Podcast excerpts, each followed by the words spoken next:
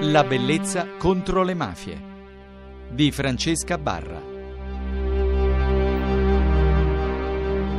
Alla bellezza contro le mafie questa notte parliamo di un giusto, Boris Giuliano, il poliziotto, l'investigatore, una figura meravigliosa. Noi ne parliamo con il giornalista Daniele Billitteri che ha scritto un libro su di lui, Boris Giuliano, edito da Liberti. Ciao Daniele. Ciao. Parliamo di questa figura sicuramente di grande fascino, che poi è stato anche citato in moltissimi altri lavori, ma che tu hai raccolto in un libro con anche, fra l'altro, le prime testimonianze, forse uniche e quindi in esclusiva, dei familiari del poliziotto. Io devo dire che ho scritto questo libro su Boris Giuliano per eh, un dovere nei confronti di un amico, perché io faccio il giornalista da tanto tempo, quindi frequentavo Giuliano per motivi di lavoro, perché io facevo cronista, ma eravamo amici, insomma, io eh, ho conosciuto suo figlio Alessandro che era un bambino piccolo, le, le, le sorelle eh, di Alessandro ancora più piccole, Maria Giuliano, la moglie, insomma il fratello Nello che faceva il professore a Piazza Armerina e che ora purtroppo non c'è più, quindi per me erano persone di famiglia. Diciamo. Perché tu hai iniziato a lavorare come cronista allora? Nel 1970 io ho cominciato al giornale L'Ora. E, e, sono anni, e, sono anni, in cui i cronisti collaborano anche con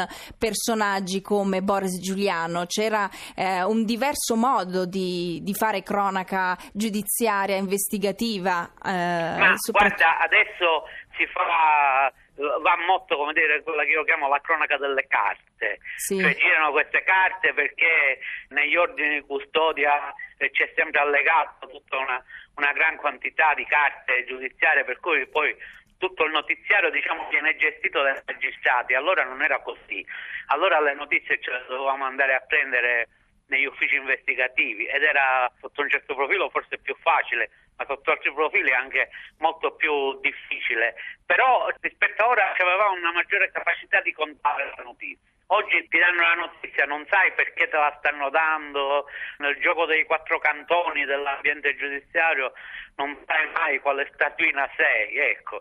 Per chi Daniele non lo sapesse, allora Boris Giuliano è stato il capo della squadra mobile di Palermo dal 1976 al 1979 ed è stato ucciso esatto. il 21 luglio dalla esatto. mafia. Sì, Poi dire dalla mafia, allora cerchiamo anche di contestualizzare. Da Luca Bagarella. Luca Bagarella, eh, ecco. Da, da, quello che era la prima pistola della mafia. Un killer che si metteva in movimento solo quando la vittima era o particolarmente pericolosa, diciamo, dal punto di vista della possibilità di risposta al fuoco, per intenderci, oppure era di particolare prestigio, un poliziotto, un magistrato, un giornalista, che sparò con una 7,65, quindi con un'arma che non è la solita volgare arma da killeraccio, diciamo, è un'arma da professionista molto scrupoloso. Allora, contestualizziamo anche l'epoca. Eh, lui è stato ucciso a luglio del 79, a gennaio dello stesso anno era stato ucciso Mario Francese, il cronista del giornale eh. di Sicilia. Sono quindi anni in cui la mafia inizia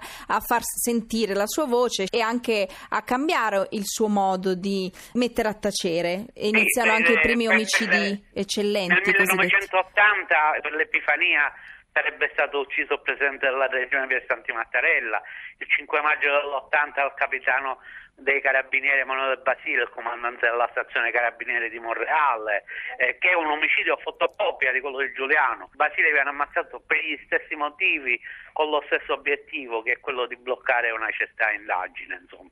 È lo stesso gruppo di fuoco che si mette in movimento. E il 21 luglio del 79 tu dov'eri? Io ero al giornale già, perché Giuliano è stato ammazzato attorno alle otto e mezzo del mattino, allora era un giornale del pomeriggio, quindi eravamo lì a lavorare alle sette e mezzo, ero in cronaca, mi apprestavo a uscire, noi lì avevamo la radio, una delle prime radio, eh, uno scanner, per, prendevamo le trasmissioni della centrale operativa, io ho seguito la centrale operativa il primo allarme, la prima macchina che è arrivata lì, la conferma che eh, la vittima era Giuliano, eh, ma insomma a quel punto ero già per strada. A parte la, anche la descrizione di Boris Giuliano, eh, ecco perché avevo detto affascinante, perché comunque se si pensa al vero e proprio sbirro si pensa a lui.